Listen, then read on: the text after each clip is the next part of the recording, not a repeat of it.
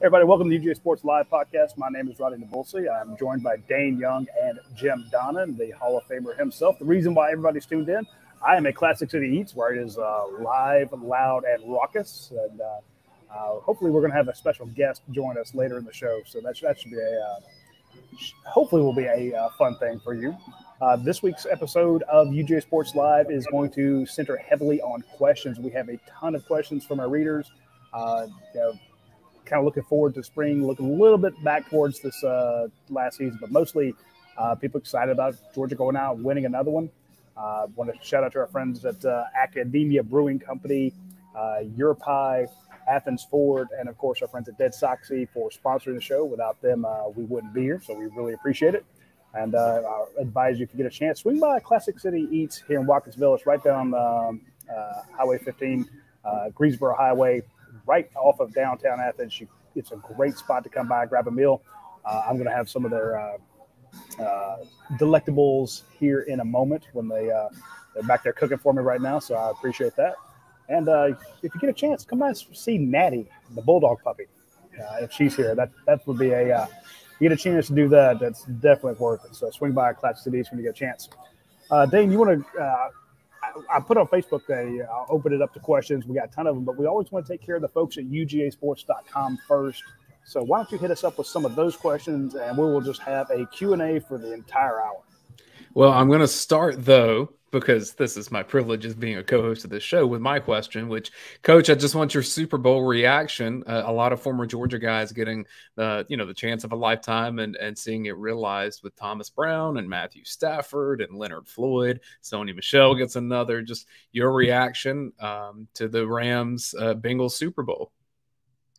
Well it's certainly filled with a lot of intrigue and uh, certainly one of those games where either team could have won, and uh, you got to give the Bengals credit for doing a good job stopping the run. And it was just a classic case of driving down the field there by Matthew Stafford and tremendous uh, resolve by that Kupp kid who just continues to uh, amaze me with his ability. And uh, certainly, any way you look at it, uh, when you got that Super Bowl ring, it's nothing like it. And I'm, I'm really happy for Stafford and and all the Georgia people, and uh, uh, for sure Sony getting the second one already in the first four and a half five years. So uh, something you can always remember. So uh, just really uh, excited for those guys. Uh, disappointed for my, my, friend Zach Taylor, who I told you my daughter used to babysit for when he was a little baby. So shows you how old I am. But he's done a really good job with that team, and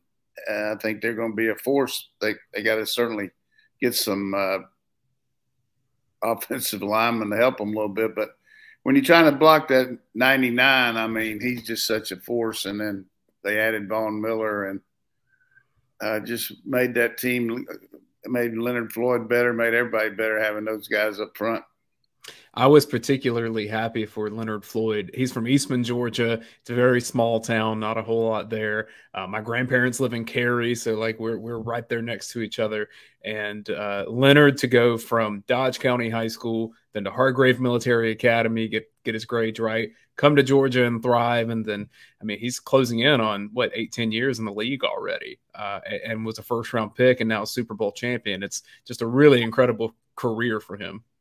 Sure is. And uh, Thomas Brown, I remember when uh, recommended him for a strength job up there at Marshall, and look where his career's gone. Now he's already interviewing for head jobs. And you talk about coaching trees. I mean, uh, when you look at the guys that are coaching for that uh, Rams team, the way these guys are moving on to be, I think this is the third head coach now that uh, Sean McVay's put in the league this O'Connell guy's going to Minnesota, and then of course Zach went to the Cincinnati Bengals, and their D coordinator went to the Chargers last year. So he's putting them out. So people are looking for that success plan that they've had, but you know, incredibly, uh, they can't beat in their own division. They can't beat the the uh, 49ers. They finally beat them after losing five or six straight, but that's a really tough division when you look at that all the teams in there with uh, you know Phoenix, and then you just keep on going all the way up to C- Seattle and San Francisco. Tough division. I guess you call it Arizona Cardinals. It's the Phoenix Suns, the Arizona Cardinals. You don't say the Arizona Suns or the Phoenix Cardinals. So that's the way it goes. I think the hockey team just switched that up though, because they were the Phoenix Coyotes, but they're gonna play, I think, at like Arizona State's arena or something next. What for are the they next gonna be called now? The, they're gonna be the Arizona Coyotes. does uh, does the uh, one guy that the, the great hockey player does he still on that team? Gretzky used to own that team, so uh, Uh, Radi's our hockey expert, so let's go to Radi and and ask. Oh, please. Yeah, I actually though I'm trying to get down to Gwinnett uh, here in March to see a game, but yeah, I'm not not a hockey guy. I did I did shoot a hockey game once uh, from as a photographer. Never do that again. That is that's the hardest thing I've ever covered. It's it's impossible to even see that puck and you try to get a great action shot. It's through these little holes that got cut in the plexiglass. Yeah. it's an absolute. everybody nightmare. everybody's got their niche. Like so many people here in, in the South. I mean, you got the regular sports that you just rally around football, baseball, basketball. But uh, when I worked up at ESPN, it was incredible the, the intrigue there in the newsroom, uh, getting ready for Sports Center or whatever it might be at night, and how many people be locked into watching the the hockey teams from New York and Boston. They were just, I mean, I, I couldn't get in it. You know, you guys want to be watching that, and hey, I'm just go over and take a nap. I mean, it was unbelievable how they really got caught up in it. They they lifetime fans, which is the way it goes up there. They're hockey I'm a- people. I'm a fan of the San Jose Sharks because that was I spent some time out in San Jose. I got an uncle lives out there. I, I spent some time growing up out there, so I'm a fan of the Sharks. But again, I I can name three guys on the whole squad. I keep up with them, but I'm just not a diehard hockey guy. But I'll I tell you, didn't, re- I didn't realize that. So I have one question for you. Uh-huh. Do you know the way to San Jose? I do know the way to San Jose, especially from Campbell, uh, right outside of there. So I, I know the way to San Jose. Another great song too. Uh, I also know right. that if you if you go to the ocean about that, you know, out that way, it's freezing. Everyone thinks of the California sun and the coastline. And you go out to the Pacific. Yeah, around San Diego, that water's warm. You get up around uh, Campbell, California, San Jose, that water's freezing. You better have a wetsuit. So it, it's, it's ugly. Oh yeah, let's go to the beach. No, it's it's different. That's that's why you'll find me on the uh, uh, find me down at Orange Beach whenever I get the chance. Uh, I do want to mention you talked about the Super Bowl. I want to give a big shout out to Matt Stafford for winning it. I thought that was thought he should have been MVP, but you know I, I get uh, the people that vote on that didn't give it to him because of these interceptions. But hey, he threw three touchdowns. First Georgia Bulldog quarterback to uh, win it. I was very excited for him. Very happy for him to pull that off. And uh, uh, Leonard Floyd, great guy. I've, one of my my worst uh, moments in uh, journalism was a video interview I did with him after a game. I asked the stupidest questions, and he just kind of he was very kind to put up with it, but he was exhausted. It was horrible. And of course, Sony Michel, who came so close to winning a title, now has two rings. Very excited for Sony Michel. So uh, that was just that was very cathartic to see those guys win it. Very happy for all three of them, and of course Nick Jones and uh, uh, Brown. And I feel bad for Trey Hill, but he'll he'll get his. I think Coach, you nailed it. We talked about how he's going to uh, that team's built for success going forward. So uh, shout out to Trey Hill as well. Well, with the Super Bowl being over, that means. Oh, is this our special guest? There we go. Oh, if you're uh, audio only, Radi is currently getting licked by the cutest little bulldog puppy. I know, sweetheart. I know. I This is your Isaiah Crowell moment, Radi. oh yeah. So Radi's gonna make an announcement that he's moving to twenty four seven sports. Don't do it, Radi. Yeah, uh, I'm going to start covering the Gators now. Just let you know. And, and the Oh puppy's name is Natty, right? Natty, N A T T Y. So All right, Yeah. cool, cool. she So just there's took many off. All right, with the Super Bowl being behind us, that means that uh, we turn the page and look forward to the next football season. And this question from Dog KC Which position group for Georgia is strongest heading into 2022? Yeah, I really don't see any uh, really overwhelming strengths, just like I don't see any overwhelming um, weaknesses. Uh, depth issues going to always be a problem if you end up with some guys entering the portal or something like that. But uh, the main thing is we, we certainly have a have restocked and re- reloaded in every position. So uh, uh, you know, right off the bat, people say offensive line just goes to the depth, but you got to get some guys that make that move and, and prove they're capable of starters. But uh, I feel like our team is going to be uh, favored in every game they play next year. Right now, unless we just have uh, we got through this year without with having a lot of injuries and we're able to sustain ourselves. And I read yesterday where Radi had said that Bowers had labrum surgery and uh, a couple weeks ago, so he's probably ready to go next week. Knowing that kid, I mean, he's he's probably ready to rock. But uh, that'll give Darnell Washington more reps in the spring. We got Delp here too, so uh, I, I just I don't know that anything is just jumps out at me as being a, a, strength like our running back room was this year or like our linebacker group was this year. I mean, we're not going to have a dominant position, in my opinion. Yeah. Radi? I, uh, I, I will go surface uh, level analysis as uh, uh, coach points out. And to me, just I would go to the offensive line or the tight ends based on just the depth. But he make a good point. When you you lost left side of that line, you lose uh, Justin Shaffer and Jamaree Salyer, and when you needed a yard, it's fourth and one, third and one. That's where you went. So, uh, Jones is good, but he's had some mistakes. You know, you don't have a left guard right now. But the reason I, I go with that service level uh, analysis is when I did the uh, scholarship distribution chart, I think that Georgia has 21 offensive linemen.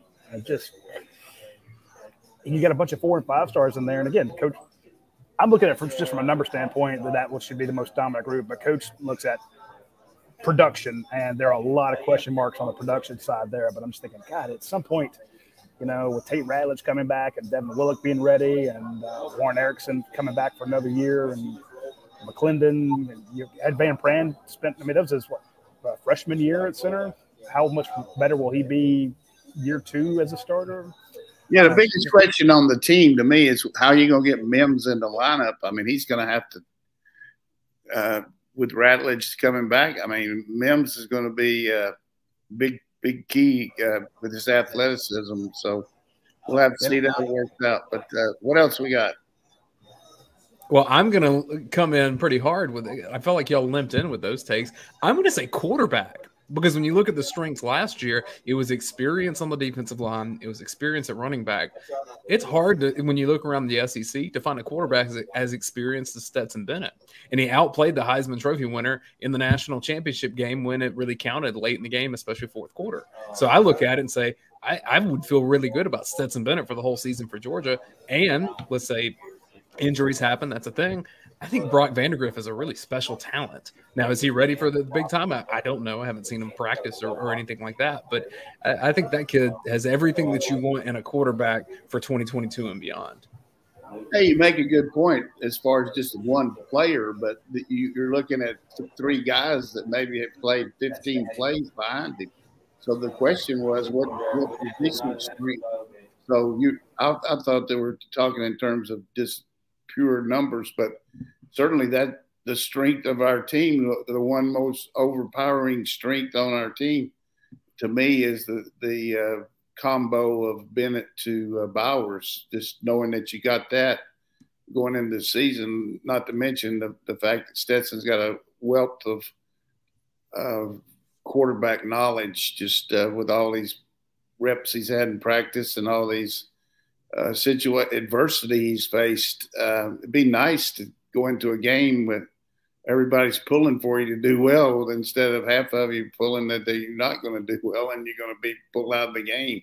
And that's not being negative on Dog Nation or or uh, our group. I mean, but you got to realistically think that he, he didn't have as much backing as most quarterbacks have in most schools. Would you both you guys say?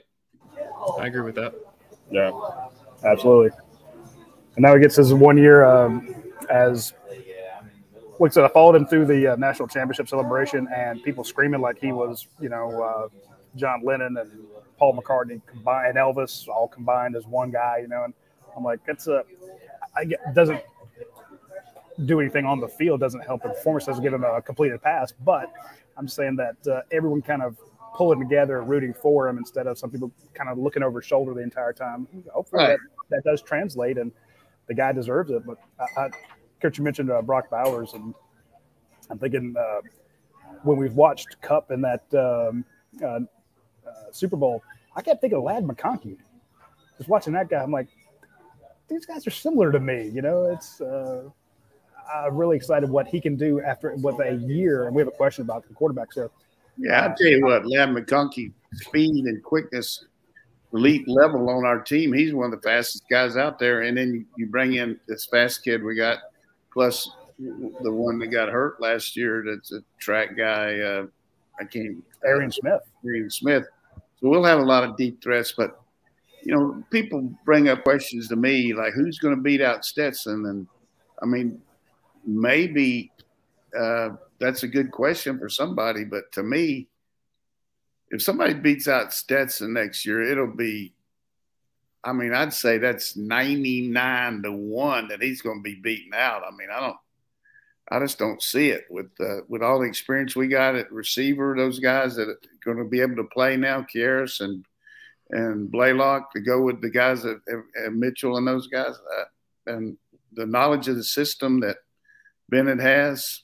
I mean, if you're looking to get him beat out, that would really surprise me to me to me. But that's maybe that's just that goes in with the same rhetoric of the same people that want him to get beaten out last year. Maybe.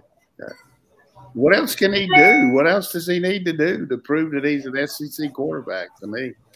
Uh, he's uh, still not even in the Heisman odds, which is crazy to me from Vegas that they're not thinking that Georgia's offense, that whoever is the quarterback for that, would be that should be a top ten Heisman favorite almost every year at this point. Yeah, he's got a lot more stats than JT had going into him being a Heisman quarterback candidate last year. I mean, he and Spencer Rattler are right up there among the best in the country last year, right? And by the way, Ronnie, with all your sources and all, what are you hearing about JT? Where's he going? I last I heard was Utah. Looking at Utah and Cincinnati. It's uh, I know uh, I, somebody said he's going to Ole Miss. I don't see that happening, but uh, especially really now they just brought that Dart kid in from exactly once one starts going there. Uh, somebody somebody asked me uh, over. Can't remember which store I, I go to so many stores to buy takeout, but uh, it, they were saying, uh, "Do you think JT's going to Auburn?" good lord, if he went to Auburn, I really would have to check his. Uh, so were, were you wearing a helmet when you got hit, son? Yeah, I can't. I can't see Bryan Harsin's parents going to Auburn right now. I mean, even, even visit. I mean, come on. that, was, that was cold, uh, cold blooded, coach. That, that, that's a good one.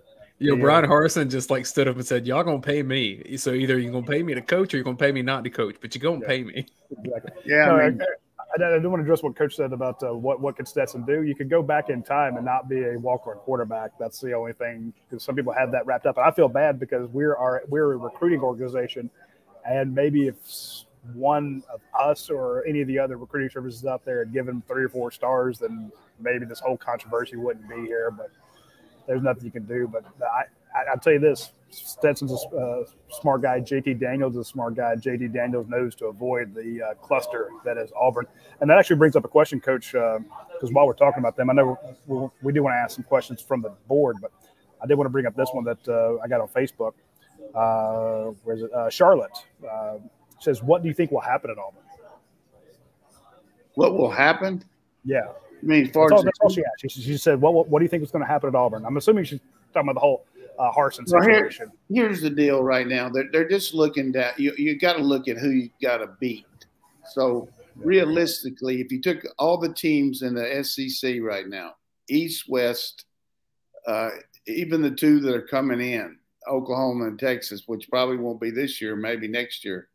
But to me, if you rank them and look at their strengths and weaknesses, I would say they're right there with Vanderbilt to be the the least talented team in the league as far as their personnel, as far as their coaches now. I mean, they lost another coach yesterday going to the NFL. Uh, it's going to be working with the Broncos. So they've lost five or six coaches. T- over 20 people have hit the portal. Uh, and just, uh, you got to think, and then you look at their division, who they got to beat uh, not one team in that league, although they did beat Ole Miss last year and Arkansas. But uh, I'm just saying, they're on a five game losing streak. The recruiting is low, low. They had a really good early signing date, but missed on everybody on the national signing date. And uh, I mean, I want to be optimistic for everybody, and I think the guy's probably got a lot of good qualities. But to me, looks like right now he's in over his head as far as the where he's coaching compared to where he did coach. It's just night and day between Mountain West and the SEC. All of us know that, and you got to you got to get the players number one, and they're not getting players, and you're not going to outcoach these other schools. I mean, there's even if you bring in Knute Rockne, you're not going to. So uh, it, it's just, uh, I would say, if you had to characterize it on a something that really would make me make one of these things that I would put on Twitter. I don't know what you call it, but I would sh- see one of these dumpster fires going down the Mississippi River when it's over flooded. You know, the, it's, it's one of those that's called a meme, coach. Yeah, that's what it would be one of those dumpsters on fire floating down a, the Mississippi during the flood. That's about the way I see Auburn right now. I mean, the recruiting is as bad as it is, but like when you see Derek Mason say, you know what, I'll take a couple hundred thousand dollar pay cut to go to a, a, worse conference and a team with a worse chance to win a national championship. Though maybe Oklahoma State after this past season, you know, better shot to win a title than Auburn. Uh, but I'm just saying in terms of the league, I mean that that's an yeah. indictment to me that these coaches don't want to be there on this staff right now. Yeah, I mean that, that's a good point, Derek that about Derek Mason, but uh, I think it's showtime for Derek Mason too. I mean, that's been in this. He's been in this league for a long time, and he couldn't win at Vanderbilt, and he couldn't win at Auburn. So probably figured he tried to go out there and see if he can beat Oklahoma and people like that. But uh, he's a good man and uh, got a lot of good qualities. I just don't know how good a defensive coach he is myself. Um, I, I really I really mm-hmm. worried about the guy playing man coverage at the end of the game against Alabama, even though they stopped him a long time playing other stuff. But that the end of the game mechanics that they ran against Alabama were like he was on Nick's payroll. You notice, Radi, that coach didn't wish the best to Derek Mason at Oklahoma State. And I don't think it's about Derek Mason. I think it's about Oklahoma State. hey, I just I got some I got some real feelings for Oklahoma State and they're not good. Can't blame you there. Um, I love the rivalries in this sport. Let's get to another question from uh, the vent at UGAsports.com. This is from R. Herschel Walker. Says, Coach, what Pro Football Hall of Famers have you coached uh, either as an assistant or head coach? They mentioned Troy Aikman, uh, Champ Bailey, Richard Seymour, and who else? This on the heels. Uh, Coach and I on Friday on the same channel, you can scroll back, uh, did a special about Richard Seymour entering the Hall of Fame yeah, I don't really want to go in there and go over those guys. Uh, we don't have about 35 more minutes. So uh, I was able to coach some good guys, but I really uh, was fortunate I was in good programs like North Carolina and Oklahoma, Missouri, those guys. But uh, getting in the Hall of Fame is really a, a, tough thing to do. I mean, Hines Ward's right there on the cuffs of it. I hope he makes it. Uh, so many good receivers. And Richard had to really fight I mean, he didn't have the overwhelming stats because he played on a team concept defense where he was setting up the linebackers and he was doing a good job of taking away blocks, you know, stuff like that. But uh, yeah, I was, you know, Keith Jackson, uh, probably the best offensive player I ever coached. He's in the college football Hall of Fame. I don't think he's in the NFL, but uh, Champ Bailey best all around player I ever coached. Lawrence Taylor, probably the meanest I ever coached. Uh, uh, just had a mean on in the in the locker room. You didn't want to. Hey, you didn't want to even be around them pregame. I used to wait till the team. When I was in college, I used to wait till the team ran on the field. My dad said, "Why are you the only the last guy to always run on the field?" And I said, "It's because some of these defensive players in our in there start pounding on you and hitting your pads and hit button you and everything. I used to go stand on the commode so they wouldn't see my cleats and hang in there so they wouldn't hit me pregame. I was scared to death of my own team. So uh, I would just run out late there the last time. So it's because I was hanging out in the in the bathroom, really. But I don't know why I said that. That was bad self disclosure there. But I was lucky to coach a lot of good players, and I promise you, if there's one thing I could do that I always and I always enjoyed recruiting, and I always enjoyed the challenge of it. And uh, I tell you what, with this NIL stuff going right now, I would be stronger than dirt recruiting. I can tell you that because I'd come in there with some good packages. I came in with good packages when it was illegal, but I guarantee you when it's legal, I could set some people's ass up for life. oh, there's some stories I need to get either on air or off air. I really don't care. We'll have to have a lunch or something to get some of those. Uh, this is from Ned Racine Dog. Said, Coach, after having coached national championship level teams and having a firsthand view of this Georgia team, what can you tell us about the common denominators for such success? It got leadership at the top. Kirby Smart.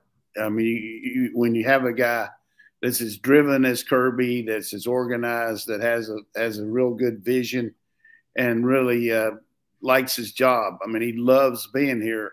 I mean, that means a lot. Just the fact that all the background. I don't need to go into that, but you know, it ta- takes a lot of personal pride in in what we're doing. Every person has pride in your job, but it's even more when it's some place that you've invested so much of your life into, and your wife had too. So I think it starts at the top, just the fact that he's not going to let any stone be unturned, and you start over on the first day of uh, after National Signing Day. You, you got to start with your strength program. You're uh, working on your all-season deal where you work on specific drills and stuff related to your your uh, position, and the over the constant changing of your staff, whether it be support people or on the field people, but you know, how are they going to blend together? We had a really good feel for each other last year as a staff that had some adversity. I mean, coach left during the season, had to replace him, and uh, you had another coach get a head job while you're playing for a national championship. It's just a really good uh, organization here, and you just got to be careful about one thing. And I'm going to tell a quick story here because we got time for stories.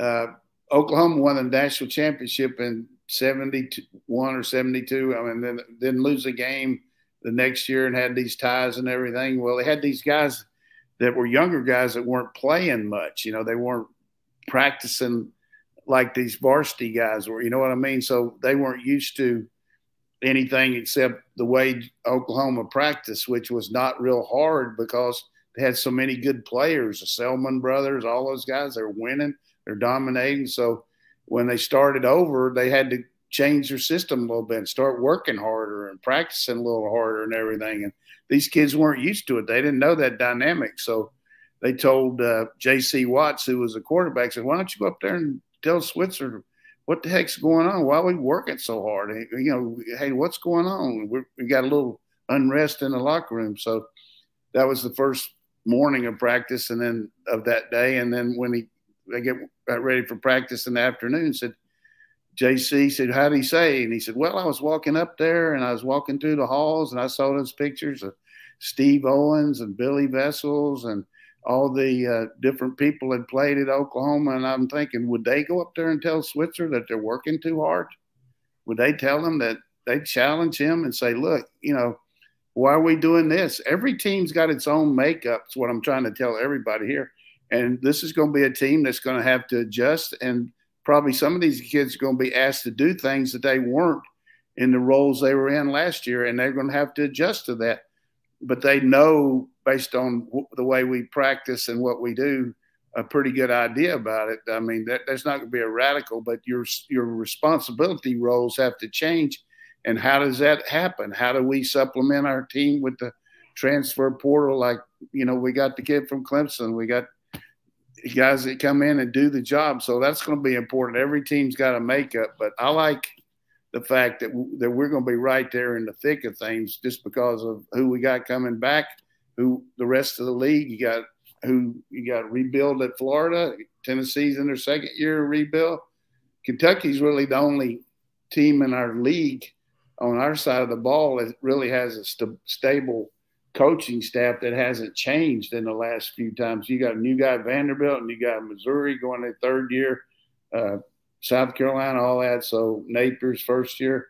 So uh, I feel good about where we are, and that's a long answer, but basically every team assumes a new identity, a new personality, and Kirby did a masterful job of uh, working on our off the field psyche last year. The way they'd had all these people talk to them about collective, being a group, knowing what everybody does, things like that. You could tell our kids like playing with each other. There was a lot of companionship and a lot of uh, camaraderie there. Yeah, that actually reminds me, Coach, because we had a second question from Charleston Dog saying, "What is the hardest part about winning another title?" And uh, I think you nailed it right there with you know, the, developing their own identity. Right. I do want to mention our friends over at uh, Athens Ford. Uh, great site, uh, website if you want to go look at what they have available.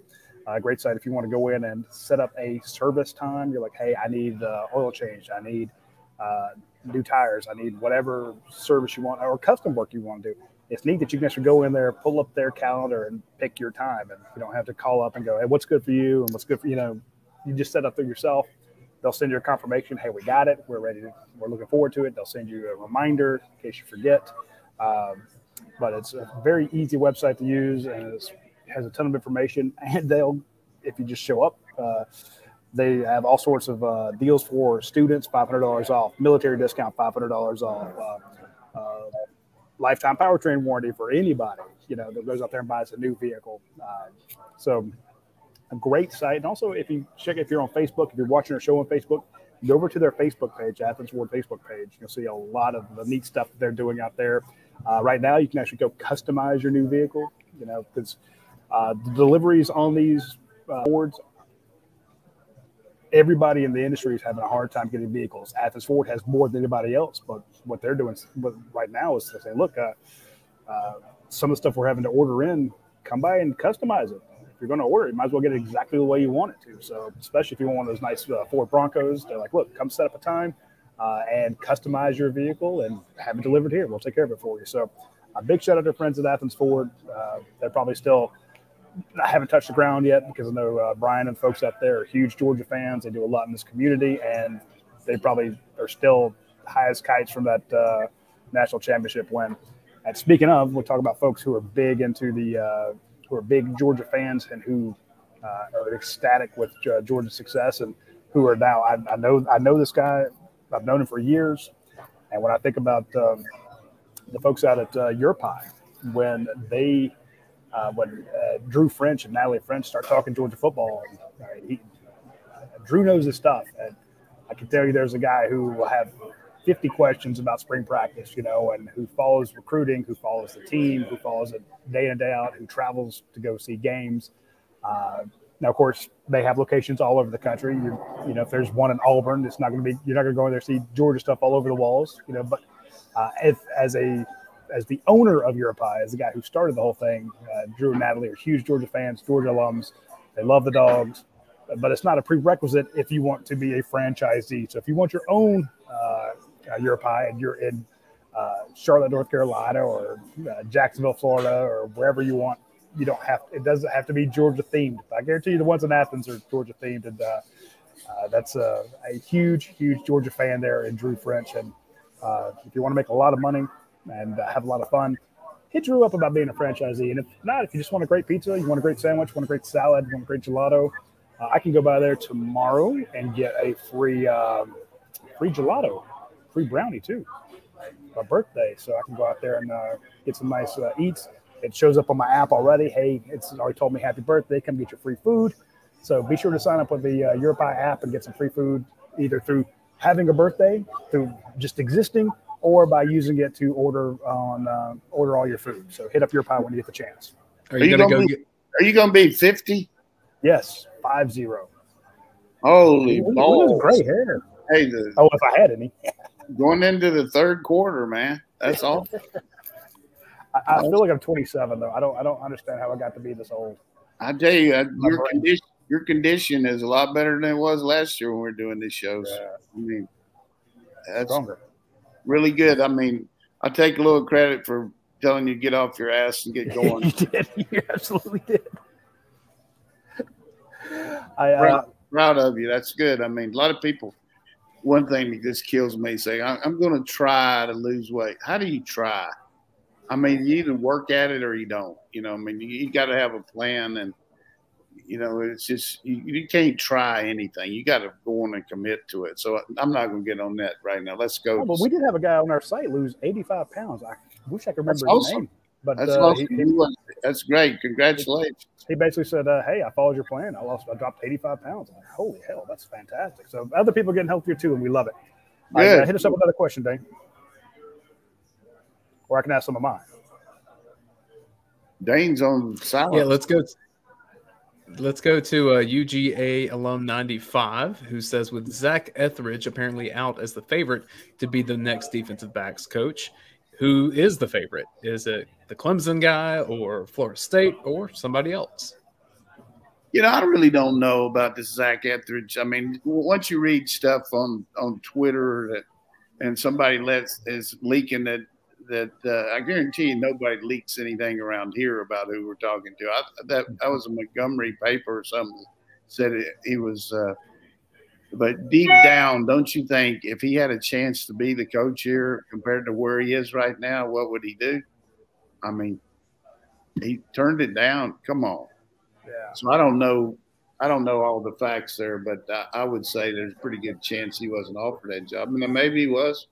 But and I don't know about the Clemson guy. I mean, he probably feels like he was shunned a little bit, not getting the defensive coordinator situation. But he's making a lot of money over there. Uh, I think close to eight hundred thousand, and saw where both Schumann and uh, Muschamp that's going to be their salary. I can't see him bringing in a guy as a special teams coordinator and defensive back coach making more than them. So I, I I'm I'm really bad on the coaches. I, this is one thing about this show that I bring nothing to the table on because I I don't want to have any insight into that and be accused of uh, saying something on this show that I might hear over there. So I don't ever talk to them about who they're bringing in for coaches unless I'm asked my opinion, and then if my I tell them that, then I'm certainly not divulging this, except after the fact when I told Radi that it was total BS about that guy from uh,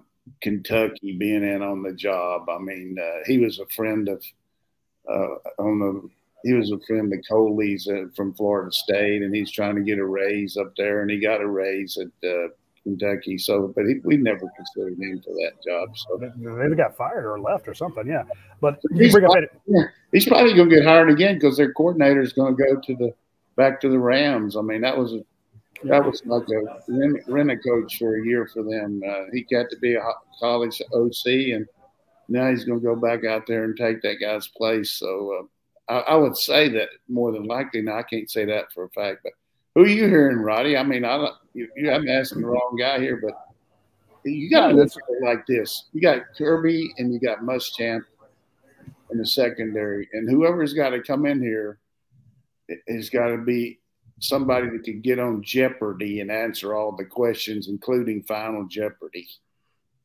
when you come in here and get interviewed, and they put you on the board and make you do all this stuff, and you talk about all these. Di- you got to be pretty damn slick to get a job here in the secondary, any place, and then you got to be an ace recruiter and all that stuff. So I don't know who that is right now. Yeah, I, I don't know who it is. I mean, I know they went after Travar, T. Rob, Travaris Robertson.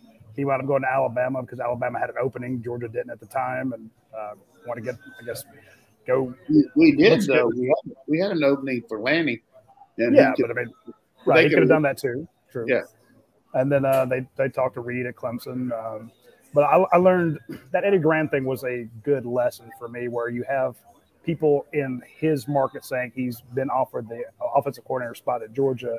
Come to find out, he was basically offered as a tight ends coach. He goes back and says, "I turned down Kirby Smart or who is his agent," and then um, you know you find out that what the sides don't agree on what actually happened. But then we see this guy's in a job with Etheridge. Well, sometimes a uh, a newspaper or a reporter, I've, this has happened to me, where an agent leaks it to you that they're you know they're in contact with them. They're really not in contact with this guy, but he uses it as leverage to get a raise. You let people know that other schools are coming after you, and therefore you get, you know, the coach at your school locks locks you down or gives you a raise or something like that. It's tough to find out what's real information, but I will say this about Kirby Smart when it comes to some of his hires. Look at his coaching tree, very strong.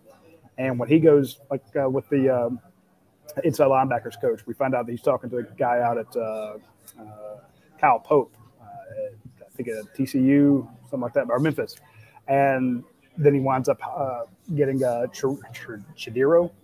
Uh, the stuff that we heard about Chidera was through the roof. The Kyle Pope guy looked fantastic. I mean, he had great options no matter which way he went. So I, I'm very curious too. UGA Alum 95. I want to know who it is, but uh, every guy. I've come up with has, great. has, hasn't worked out yet.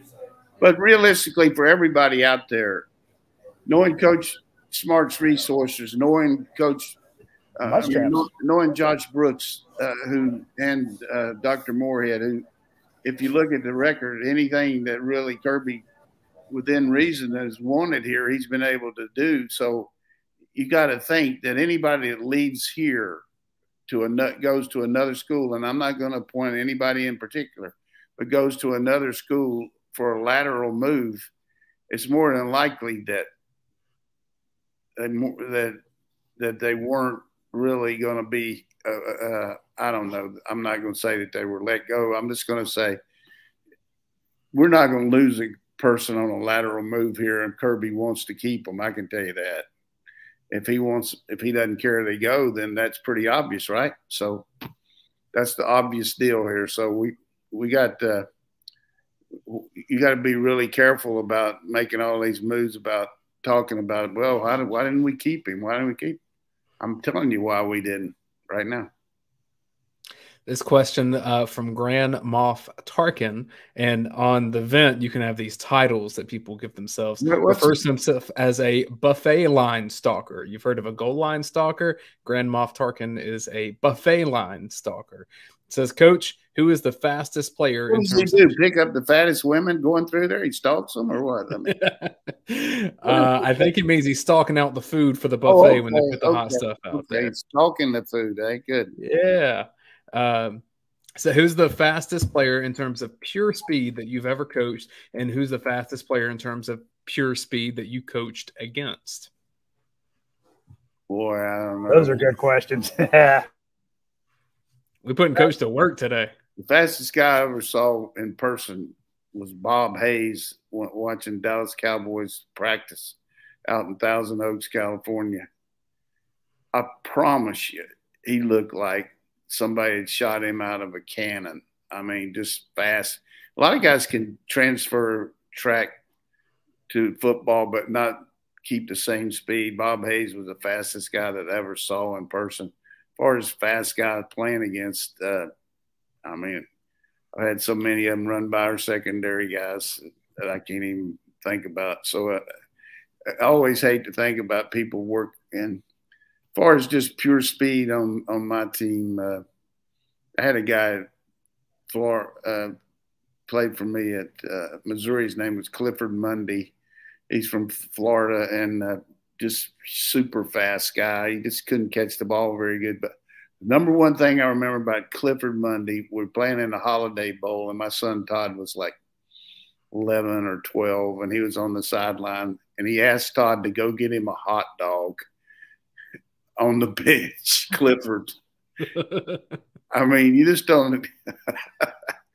so uh, it was Clifford Hot Dog Monday, but uh, he was probably the fastest pure guy that I ever had that could just flat out fly. But you could you could run down there and hand him the ball and he'd drop it on a pass. Though I mean, he couldn't catch very good.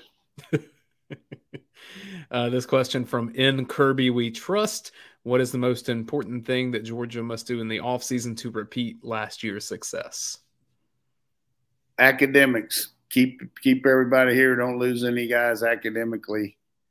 Uh, that's number one. I mean, you got you're fighting that role, uh, and I, the reason I wanted to bring that up today on the show because I know we don't have a lot of football. These are good questions, but I just want to reiterate to everybody how hard this school is, and you get a great degree from it. But I get all these people, Coach, can you help my kid get in school? I can't help them. I mean, I wish I could. I wish I had some pull. I can't get mine in. It, it, it's a hard place to get in, and you you see all these different uh, people that try and what they got to do to get in. And I, I just went through it with my granddaughter, who was deferred for a, a semester, and uh, it's just very tough to get in here. So if you just couple that with the fact that who who the type of students that we're recruiting academically, our players are having to compete with them in a classroom, and the fact that these classes are geared towards those kind of students, and a lot of these kids don't have the background that these other students have here. So, kudos to our academic support people, to Jonas Jennings, uh, Austin who helps with it, Austin Chamber, all those guys just really do a good job of motivating our kids to go to class and taking notes the right way and doing everything. So I would say academics number one. The the next thing is injuries. Uh, can you get into fall camp with with a, you know injuries to a minimum in spring because you have contact? And then the third thing would be just transfers. I mean, not so much. I don't think anybody that's going to be a starter, but backups just leave you hanging like we lost all those guys last year uh, in the secondary to depth. So uh, academics, injuries, and transfers to me be the deal because we're going to have the team. The other thing I would add in there is the connection piece that Kirby Smart talks so much about. The skull sessions that worked for Georgia last year. They credited it a lot coming out of the pandemic. I mean, the team changes over so fast. I think that's going to be a critical piece of it every year now. Right. It, good point. And it's going to be easier though because of the lack of the you don't have to worry about quite as many restrictions on the COVID, so that you can have more meetings, you can have more speakers come in, and you can have people interact a lot easier in the locker room and around the, the building. Plus, uh, which Radi told us about three years ago that Georgia was building a new building. The last phase of that's going to come into fruition here next week or so, where they'll have a full time cafeteria, a beautiful meeting room for the whole team, a theater room, these sleep rooms, uh, new dressing rooms for the support staff and coaches. All that part of the building will come in to add to the other. So it's like having a five star hotel without the uh, bar and the uh, restaurant. Now all of a sudden you put that in there. We're not going to have a bar, but we're going to have, a, you know, a smoothie bar maybe. But uh, it's going to be. I mean, you just create a morale situation where the kids want to be over there. And I've said this before on these shows. You, you, when you go visit a school and you don't ever see the players around the building, you probably got something wrong. They don't enjoy being around the coaches. They don't enjoy being. But our place, our our kids are there all the time. They like it. They got a lot of things to do and uh, they got good morale. So uh, it's going to be even better here. Collier Perno with this new uh, cafeteria thing. It's it's really more a restaurant. I mean, it, it's going to be. They're calling it Bones. You know, it's certainly not like the one in over there in Atlanta, but uh, there's going to be some good groceries over there. That's for sure. Coach, I wanted to touch on the academic piece of it too a little bit, just because of the insight that I've gotten. Last month, I started working with the Carmical Sports Media Institute on campus, training students to become members of sports media. There are two football players in the program, and there's a stereotype around football players and academics that exists forever. And I'm sure in some cases it's been true. That's how stereotypes become what they are. But to think that a lot of people say, well, the football players don't do everything all the other students do and it can't be further from the truth from what I've witnessed in this particular program. And then I think that goes for across the college. They're doing everything that all the other students are doing in addition to their other responsibilities. It's hard. You're right. It is very hard. Yeah, I'm, I'm glad you brought that up too, because in Radi's son, Ali, I congratulate him on doing so well in the state tournament in wrestling. That's awesome. But thank you. Part of the part of the deal about going to college, and I think everybody – that listens to the show that went to college, or even if you didn't, as much of it is book learning and working hard and learning how to study and and use your time. Is learning how to meet and deal with different people because that's what life's all about. You got all these different people that you have to understand where they're from and what they're doing. But I, I just value so many people that I'm that I went to school with or got associated with as a coach that were on the campus as uh, people like you, Dayne, that are working in, the university. So uh, I, I, just think that's one thing that, that, that a young man or woman going to a school got to understand. Hey, I'm gonna major in this and all that, but you got to major in learning how to deal with the day-to-day issues of having the discipline to go to class and meeting different people and having somebody say something to you that maybe you didn't like, but work with it and all that. So uh, that that really helps people here in the state that go to school here because they're going being around people that usually have kind of the same values you do growing up. So that helps too. But uh, our our our it's kind of contradiction to what I said a minute ago about our players around the building a lot, but that's because you know once they're on campus, they it's hard to go back to where apartment or where they live. But I really do feel like we have great involvement on the campus with our players. I do. Let me bring myself back up here. When they get a chance, I want them to swing by their Facebook page and check out all the great uh, uh, live musical acts they have, the trivia nights, their beer and biscuit brunch. I can never say it really quickly. And of course, uh, when you get a chance, by and grab their Hopperdesiac. And a lot of people, when they talk to me about beer, they're like, "What is what is the best beer to get out at uh, Academia Brewing Company? What, what are they known for?" And I always tell people about the uh, IQ IPA, but I want folks to get used to that name, Hopperdesiac. We when we started the show years ago, uh, you know, we first started having this at uh, when it, this place was Champions before it's Classic City Eats. We were down in the um, on Baxter Street. They started bringing out the uh, academia beer out there, and I remember having that Hopperdesiac. And I'm not a hophead guy, but I thought that was a fantastic beer. So I started drinking Hopperdesiac, and everybody that I've had that likes it, people that like those IPAs, people like this, and it's a it's a double IPA. Okay, it's a double dried hop, uh, double IPA, uh, fantastic taste. I'm not a huge IPA guy, but I tell you, I will drink the hell out of that beer. So when you get a chance, swing by Academia. You don't have to drink it there. You can get get it to go. You'll find uh, cans of it all over town, all throughout the states. It's uh, being sold everywhere. So go ask for Academia Hopperdesiac beer. Hop like aphrodisiac, hops, hopperdesiac. Try it out. You will love it. If you don't like it, uh, then there's just something wrong with you. You're just not a, not a good beer drinker. That's, that's all I can tell you. So get a chance, try the uh, Hopperdesiac from Academia Brewing Company. And of course, I want to mention our friends over at Dead Soxy. Uh, these are uh, Jason Simmons and the folks over there. A couple, the guys that started that company are two Ole Miss grads, and they make great socks, some of the best, most comfortable socks you'll ever uh, put on in your life. Uh, they stay up, they don't fall down. They have the True Stay technology. They're incredibly soft. They feel great, and they are good looking socks. So, and people, I'll be wearing mine. And people are like, hey, what, what are those? You know, uh, where'd you get those? And I tell them about them. And I, we brought them on as an advertiser because they sent us some and said, what do you think? We're like, these are great. So, you know, we've had great success selling these to uh, Ole Miss fans, to LSU fans, to Alabama fans, uh, fans all over the nation. And they wanted to do something with Georgia. So they came up with some Georgia styled socks, you know, red and black, silver check out their friends at Dead Soxy. Try them out. You will absolutely love them. And if you don't like those, then again, you're, you're a bad beer drinker and you don't have good taste in footwear. So that's all I can tell you. So try either one of those and uh, uh, give our friends at Dead Soxy a shout out. And yeah, usually a promo code UGA Sports. That's the name of our show, the name of our site. UGA Sports will get you 30% off your socks. So can't beat it. This is more of a comment than a question from Coastal VA Dog. I'm going to route this Coastal. to you.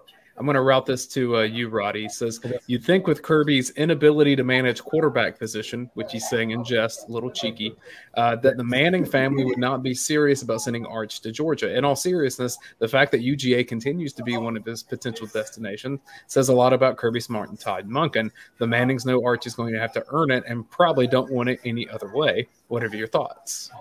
I, want to, I, I see this a lot. People say, well, he won't come to Georgia because he's worried they're going to play uh, the, the lesser quarterback, you know, in, instead of him. Hey, Arch, does not doesn't believe that at all. You know, and we had a uh, Blaine had a great uh, conversation with his head coach and talked about you know what they're hearing from schools. These are coaches. I mean, uh, the, the, people in his family, they've gone their own route. You know, they've gone they've blazed a trail. They understand the game. They understand the industry. They understand development. They're they know what a good quarterback is. And when they see the guy who supposedly was the worst quarterback choice of all time win a title in you know Georgia's first title in 41 years, like hmm, they, they they knew what Stetson screwed up. They knew what he did well. They know that Todd Monken wants to win. They know Kirby wants to win. And if you're trying to send your kid somewhere or Arch is trying to make a decision, he's going to look at Georgia and go, okay, um, people didn't agree with this, but Kirby stuck with his guns. So, and it worked out. God knows what he's doing. God knows how to develop talent. Um, they've had quarterback controversies there. Guess what? When I go there, there won't be a damn quarterback controversy because I'm going to go there. I'm going to win the starting job. And again, what's the difference between there and Alabama and wherever? I mean, Alabama moved Hurts and Vibes back and forth. They had quarterback controversies. Every everywhere you look, there's a quarterback.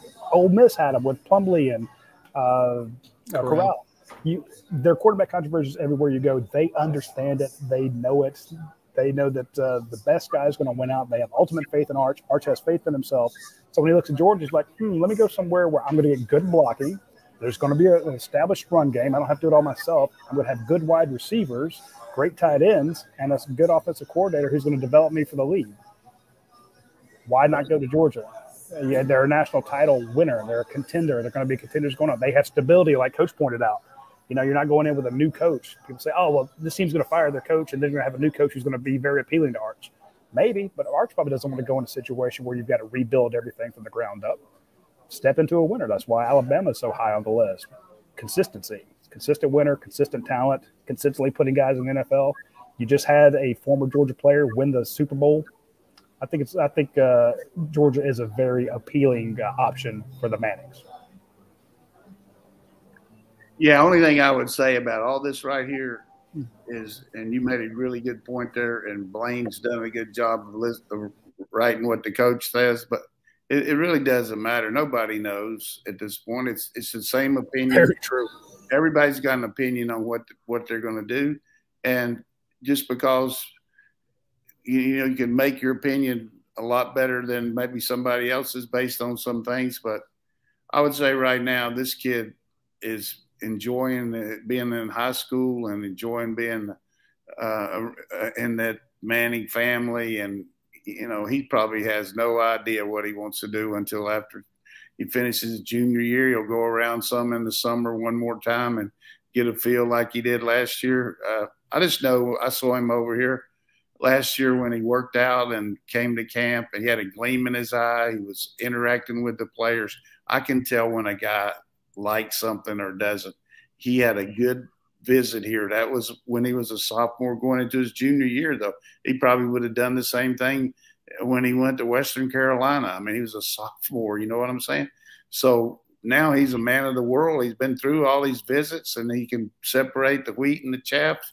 But for us to make some conjecture right now about where Arch Manning's going – is about like us telling me what's the Dow Jones going to be tomorrow afternoon. I don't know. I mean, nobody knows, but uh, that's a great point. It drives me crazy. We go, here's his favorite, or here's his top three, or stuff like that. Until the kid tells you who his top three are, you don't know. And the idea that, that, the team's out of it because of based on what they've done in the past or what they did last year or two years ago, or I, I don't think teams are out of it based on that. And I don't think teams are in, in it based on that. Yeah, and these guys that do these national things, they got a job to do every every day to put out stuff to get readers, you know, and a lot of times maybe they, they have really good stuff, but in the case of this, and I'm just telling you, that kid out in California is pretty good too now. Uh, watch the tape on him, the one that uh, I can't say his last name, but uh, he he's really good, and uh, Texas just got a quarterback coming in from from out there, and they also got a big transfer that they got a lot of NIL money in. So all the reasons that they say Texas is in there, I don't know. So, um, and he's going to be a good player, no question about it. He'll be, he'll be good wherever he goes. But coach, you just called that kid out in California Nico. That's, that's all I'm doing. I'm not trying that last name either, and I got a tough last name, but I'm going with Nico. Nico is is the real deal. So uh, yeah. we'll get we'll have good. Iamaleava. I think as a whole, all you can really say is that Georgia as a program has positioned itself to be right there competing with you know the best of the best for the best of the best. And that wasn't the case even a handful of years ago. Getting a national championship helps. Uh, doing all the other things that georgia's done helps. But like you have to sustain that. Clemson is not what it was two years ago. Like there's a little bit more shaky ground there right now and georgia can seize on that. Uh, you know it, georgia's in there with alabama and probably ohio state right now as the most desirable uh, places to be just in terms of stability. Yeah and i would say this and i'm going to point my finger here to make this point. There was a reason Matthew Stafford came here. There was a reason Jacob Eason came here. There was a reason Justin Fields came here. They see what Georgia has to offer. It doesn't make any difference what happened to them, where they left, when they did, how how they played as freshmen, all that. They came here because of what Georgia had to offer, and that's the way that uh, that the Mannings are going to look at it. Where, where can my son have the best chance to be able to continue the legacy of being a pro quarterback. That's going to be it. I promise you. I, get to point my finger too, because I want to point out you had Brock Vandagriff, who's a five star. There's quarterback controversies. He came. Gunnar Stockton saw everything that happened this year. Uh, high four star, close to a five star guy, depending on where you look at the rankings. That's a kid who could have gone somewhere else. He came to Georgia. You're in it for these guys, and I think Coach nailed it. The opportunity to play at Georgia is a blue blood university. It's a blue blood program. They're always going to be attractive. Oklahoma is always going to be attractive. Ohio State's going to be attractive. You know, Clemson's going to be attractive. All you, you're in the fight. That's all I can tell you. Right, got another one, Dave? That's it. That's a wrap for the questions from uh, the event. Did, let me go back to one. Make sure. I think we have another question. Oh, uh, let me ask Bill and Statham. Now, this is my buddy Bill I used to work with. This is a different Bill because my, my buddy Bill at Statham I used to work with was a huge Alabama fan, and I have not rubbed in his face yet. Uh, the Georgia beat them. I need to do that because we've gone back and forth over the years. He's a good guy. Uh, Bill Statham says, "Is there any confetti left?" Uh, no, Bill, there is not. So I apologize for that. We're out. Good, good job on that. But uh... uh but I do want to give a shout out to our uh, sponsors for the show. Uh, thanks everybody for um, sponsoring us because it means a lot. Athens Ford, huge. Dead Soxy, gigantic.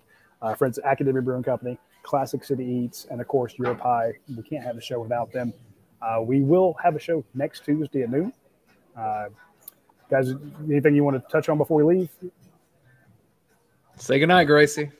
Good night, Gracie. All right.